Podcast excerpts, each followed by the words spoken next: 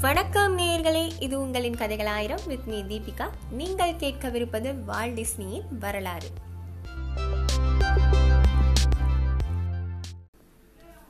வால் Disney ஆயிரத்தி தொள்ளாயிரத்தி ஒன்றாம் ஆண்டு டிசம்பர் மாதம் அஞ்சாம் தேதி சிகாகோவில் எலியாஸ் டிஸ்னிக்கும் ஃப்ளோராகோல் டிஸ்னிக்கும் நாலாவது மகனாக பிறந்தார்.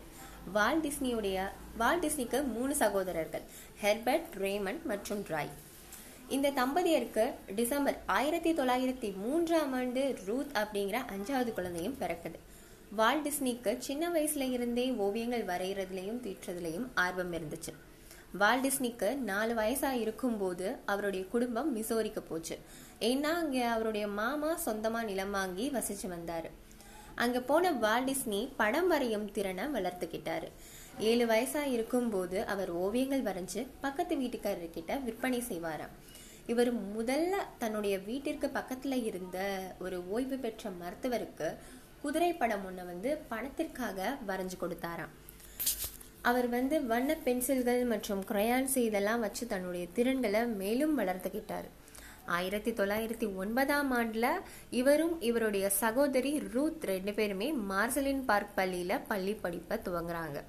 ஆயிரத்தி தொள்ளாயிரத்தி பதினோராம் ஆண்டு வால் டிஸ்னியுடைய குடும்பம் மிசோரியில் இருக்கிற கன்சாஸ் சிட்டிக்கு போகுது. இதுக்கப்புறமா கிரெண்டன் இலக்கண பள்ளியில் வால்டர் ஃபிஃபியர் அப்படிங்கிறவரோட இவருக்கு பழக்கம் ஏற்படுது. வால் டிஸ்னி தன்னுடைய வீட்டில் இருந்த நேரத்தை விட இவரோட இருந்த நேரம் தான் அதிகம். பள்ளி பாடங்களை படிக்கிறதுக்கு பதிலாக அவர் எப்பயுமே இயற்கை காட்சிகளையும் விலங்குகளையும் வரைஞ்சிக்கிட்டு இருப்பாராம். தன்னுடைய அப்பாவுக்கு இது பிடிக்கலனாலும் பிடிச்ச துறையை தேர்ந்தெடுக்குமாறு வால் டிஸ்னிக்கு அவருடைய அம்மா எப்பயுமே ஊக்கமூட்டிக்கிட்டே இருப்பாங்களாம். தி கன்சாஸ் சிட்டி ஸ்டார் மற்றும் கன்சாஸ் சிட்டி டைம்ஸ் செய்தித்தாள் விநியோக அனுமதியை டிஸ்னியோடைய அப்பா எலியாஸ் வாங்கியிருந்தார். வால் டிஸ்னி மற்றும் அவருடைய சகோதரர் ராய் ரெண்டு பேருமே தினமும் காலையில் நாலரை மணிக்கெல்லாம் எந்திரிச்சு கன்சா சிட்டி டைம் செய்தித்தாளை ஸ்கூல் போகிறதுக்கு முன்னாடி விநியோகம் செய்வாங்களாம். ஸ்கூல் முடிஞ்சு வந்ததுக்கப்புறம் தி கன்சா சிட்டி ஸ்டார் செய்தித்தாள்களை விநியோகம் செய்வாங்க. இதனால் பள்ளி பாடத்தில் மோசமான தரங்களை தான் வாங்க முடிஞ்சது. இருந்தாலும் தன்னுடைய தினசரி செய்தித்தாள்களை விற்பனை செய்கிறத ஆறு வருடங்கள் தொடர்ந்து செஞ்சாராம் மேலும் ஒவ்வொரு சனிக்கிழமையும் கேலி சித்திரம் வரைவதற்கான சிறப்பு வகுப்புகளுக்கும் போயிருக்காரு. வால் டிஸ்னியோட தனித்திறமையை பற்றி பார்க்கலாம். வால் டிஸ்னி ஒரு நுண்கலை கழகத்தில் அதாவது ஃபைன் ஆர்ட் இன்ஸ்டிடியூட்டில் சேர்ந்து தன்னுடைய ஓவிய திறமையை வளர்த்துக்கிட்டார். வால் டிஸ்னி தன்னோட தனக்கு மிகவும் விருப்பமான திரைப்பட நாயகன் சார்லி சாப்ளின் மாதிரி ஸ்கூலில் நடிச்சு காட்டுவாராம்.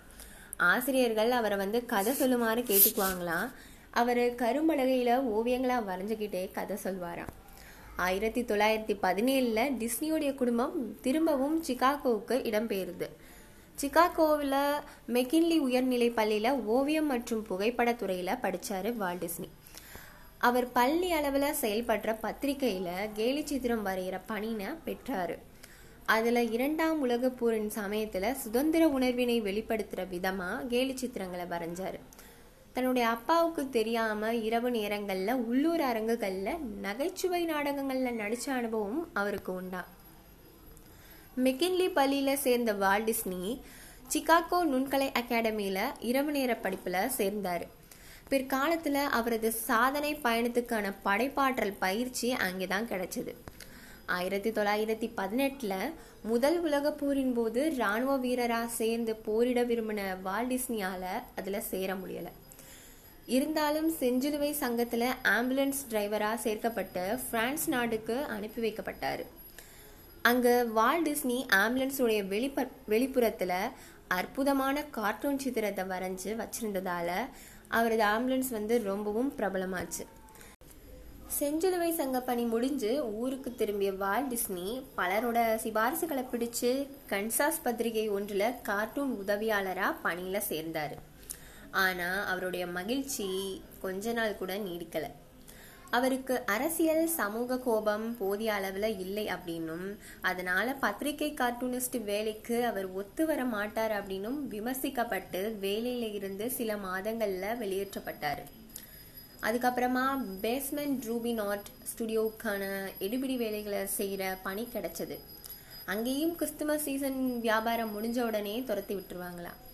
அந்த ஸ்டுடியோவில் வேலை பார்த்த ஐவர்க்ஸ் அப்படிங்கிற கார்ட்டூனிஸ்ட்டு வால் டிஸ்னியோடைய ஃப்ரெண்ட் ஆனார்.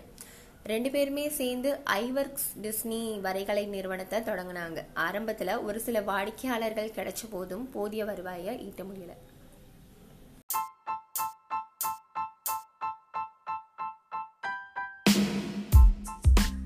அடுத்து அவருடைய முதல் நிறுவனம் எப்பொழுது எங்கு தொடங்கப்பட்டது அந்த வரலாறை பார்க்கலாம். அது வரைக்கும் உங்களிடமிருந்து விடைபெறுவது உங்கள் தீபிகா. நன்றி வணக்கம்.